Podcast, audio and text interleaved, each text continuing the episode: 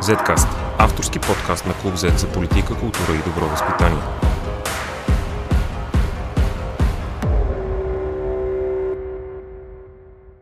Здравейте! Аз съм Борислав Кръстев, а вие слушате Zcast – подкаста на Клуб Z за политика, култура и добро възпитание. В днешния 21 епизод ни гостува Данита Заричинова от екологично движение за Земята. С нея ще разговаряме за така наречената RDF инсталация в София. Какво всъщност представлява RDF инсинератора, който ще се строи в София след като приключи обществената поръчка на топофикация след 20 дни? Какво представлява тази технология и тази сграда, която ще бъде в центъра на града ни? Това е така наречения последен етап от системата за управление на отпадъци в София. Преди няколко години беше построен завода за отпадъци до гара Яна, където всъщност отива целият отпадък, който генерираме в София и схвърляме в сивите контейнери. След това в тази инсталация до гара Яна много малка част се отделя за рециклиране под 10%, а другото отива за така нареченото производство на RDF гориво, т.е. се изсушава и шредира с простички думи отпадъка и отива за изгаряне. В момента отпадъка на София се разнася из различни части на България. Аз лично съм виждала този, който отива да се гори в ТЕЦ Сливен, в който има много отпадък, който може да бъде рециклиран. Включително пластмасови бутилки, опаковки, текстил, какво ли не.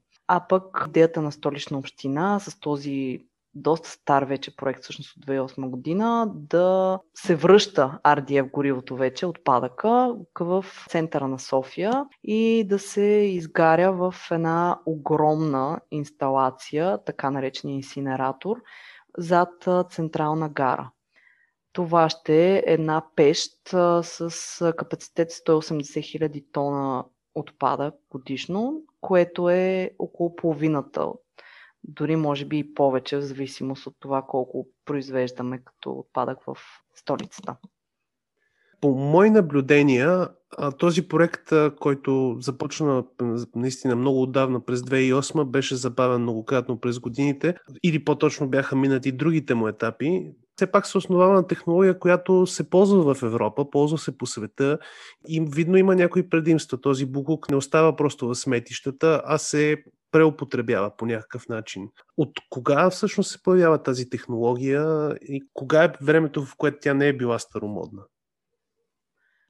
Много често дават за пример Виена, ето там красивия инсинератор, в който се горят отпадъци. Всъщност този инсинератор е построен на 70-те години.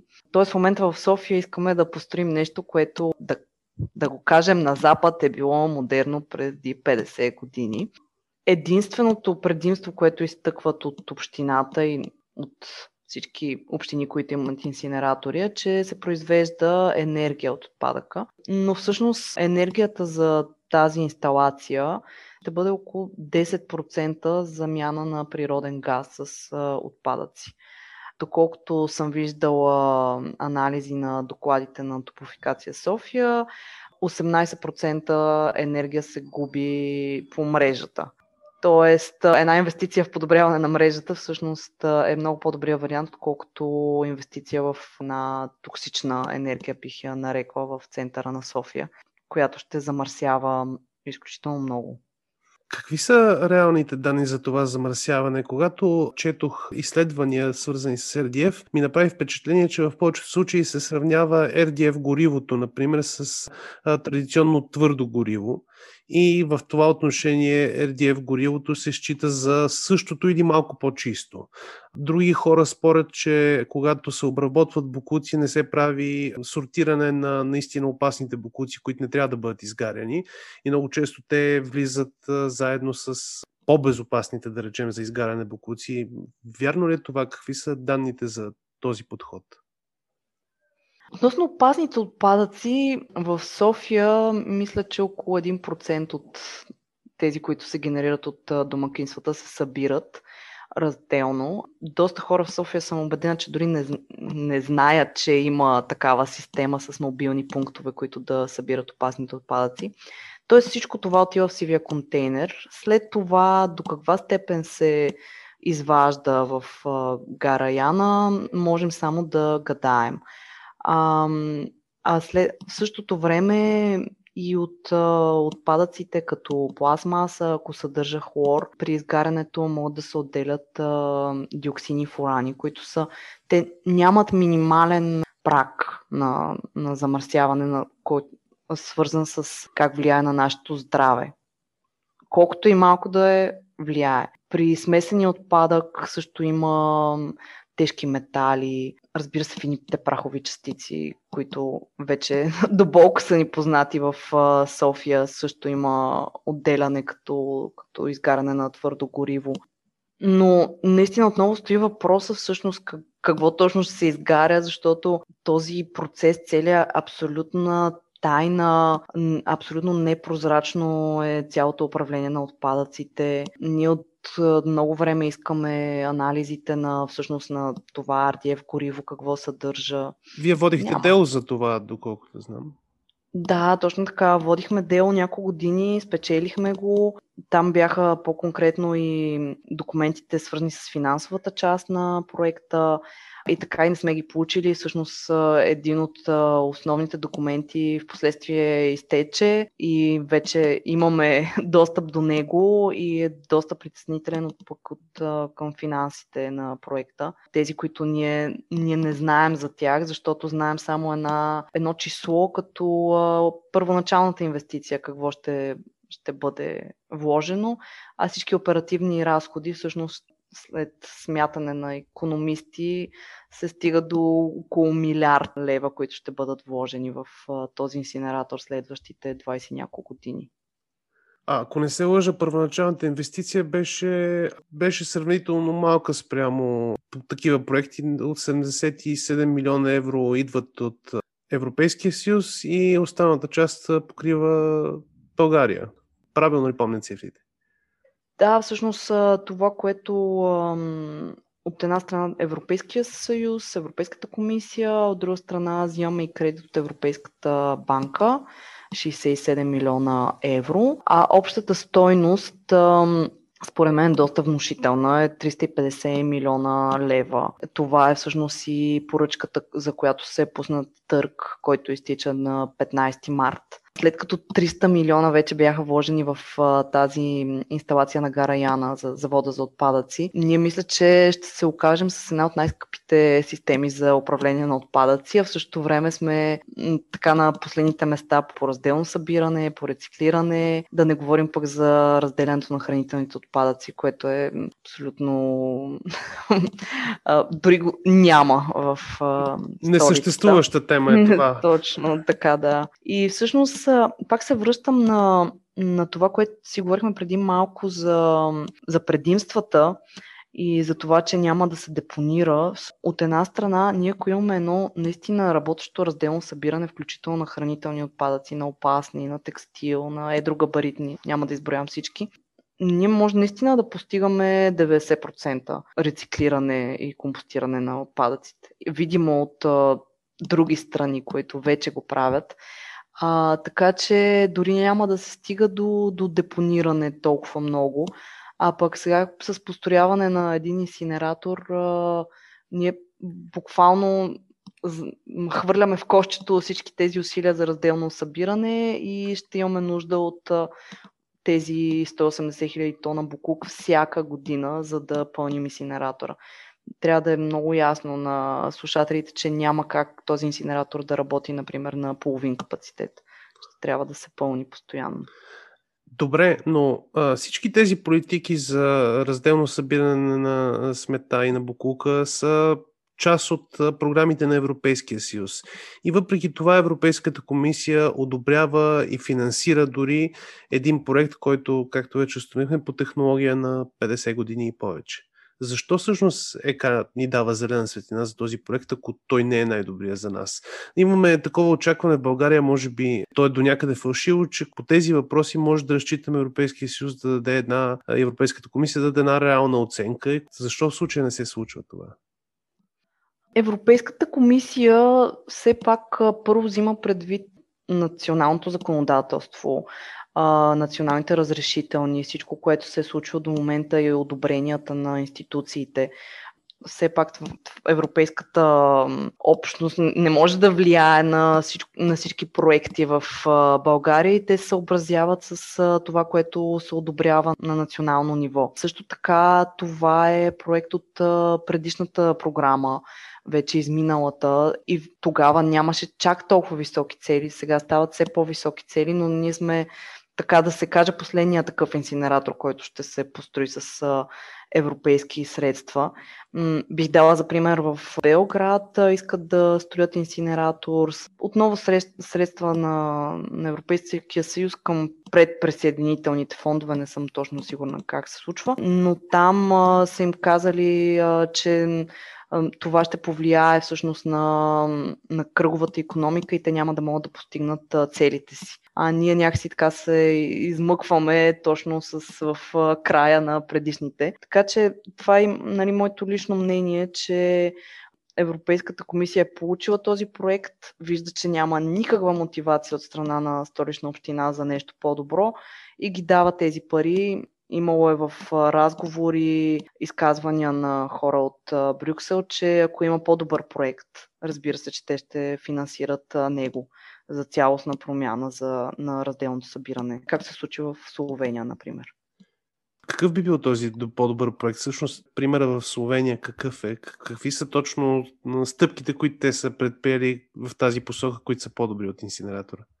Вложиха изключително много средства в цялостно разделно събиране. Говорим за контейнери пред всеки блок, пред всяка институция, бизнес и така нататък. Много добра информационна кампания. Постоянна комуникация с жителите на, на Любляна конкретно. Там наистина от общината искаха да знаят как ще е най-удобно, например, за бизнесите да им се събират отпадъците, анкети, проучвания, какво ли не, и всъщност се отказаха от строежа на инсинератор. Да, не са постигнали 100% разделно събиране, около 65 мисля, че последните данни бяха. Да, все още изгарят отпадъци, към Австрия изнасят, но все пак не, не инвестират огромни средства и не заробват града си за следващите 26 години с един инсинератор, както се случва тук. Това звучи като прекрасен подход към нещата, но ако сме обективни, очаквате ли откровено, че столична община е способна на това и че българските власти и институции като цяло са способни на това? В момента сме в а, пандемична ситуация, има тече вакцинационна кампания и някои хора буквално не разбраха в първите няколко дни, когато започна така нареченото масово вакциниране, защото информационна кампания, като изключим брифингите, липсва. Способни ли са нашите институции въобще на подобна европейска европейска инициатива и подобен европейски проект? За момента управлението на София показва, че не е способно на нищо от към комуникация, конкретно пък с екологични теми. А, но все пак, ако говорим за срока, в който ще е договора за инсинератор 26 години, мисля, че управлението ще бъде сменено няколко пъти, така че ще трябва да мислим наистина в по-дългосрочен план. И също така мисля, че гражданите на София са способни на това все повече хората се замислят, искат нова система за управление на отпадъци, обръщат се към нас за информация, което е доста нелепо, нали? Ние като една гражданска организация вършим работата на общината много често. Така че има място за промяна.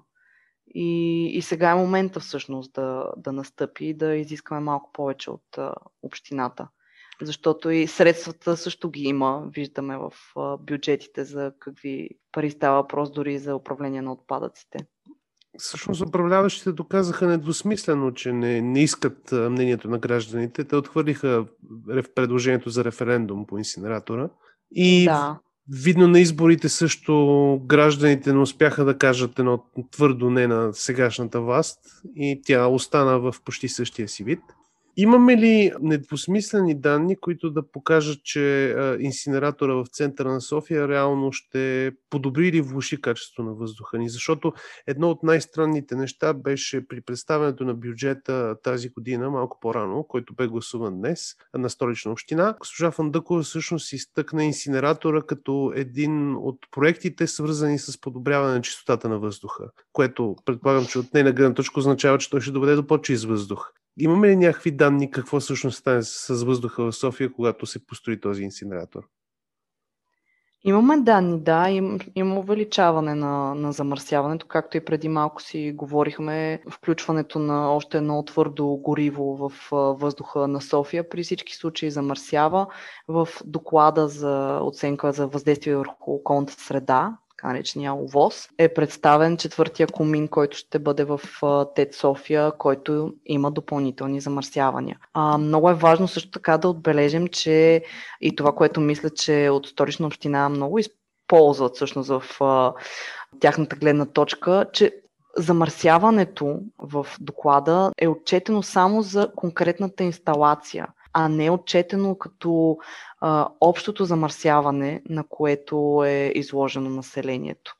Защото ако разбием замърсяването на отделни източници, разбира се, че няма да е това, което реално го виждаме, а точно това са направили в а, ОВОз. Всеки източник по-отделно е под нормата, но общо взети вече е малко по-различна картината. Всъщност се наблюдаваха подобни трикове на общината и в други доклади, свързани с измерването на въздуха. В края на миналата година, в началото на тази, в столична община имаше такива доклади, които бяха изключително разчленени и изключително объркващи. И при справка години назад установихме, че по някаква причина, когато прави такива доклади, столична община постоянно сменя коя институция да ги прави. Взима специалисти от един институт на БАН, от друг институт на БАН и всеки път методиката се сменя и изведнъж резултатите изглеждат много различни. В едни години колите са най-големия виновник, в други години не са колите, а са други фактори. Този подход коректен ли е, когато говорим за въздуха, който дишаме?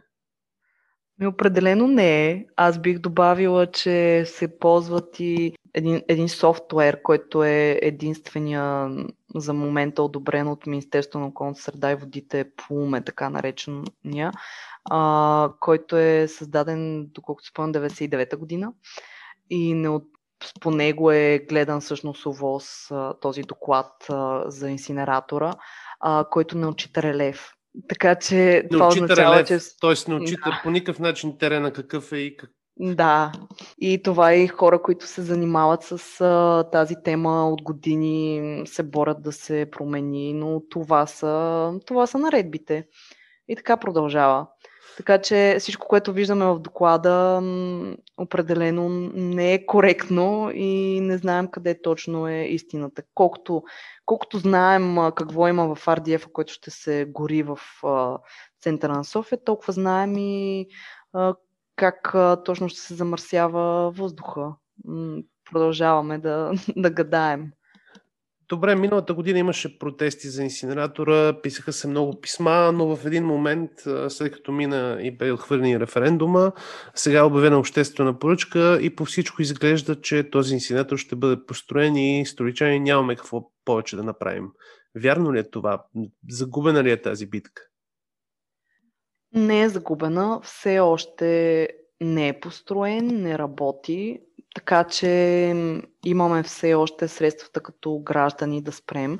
Мисля, че м- трябва да покажем на Европа, че не искаме този инсинератор, защото все пак парите идват от Европейската комисия. По този повод на 8 март, една седмица преди да изтече обществената поръчка, организираме протест в София. Съвсем скоро ще го обявим официално заедно с и други граждански групи, които се борят срещу горенето на отпадъци и строежа на инсинератори в България. Така че мисля, че трябва просто възможно най-много хора да се обявят публично срещу инсинератора и да покажат несъгласието си.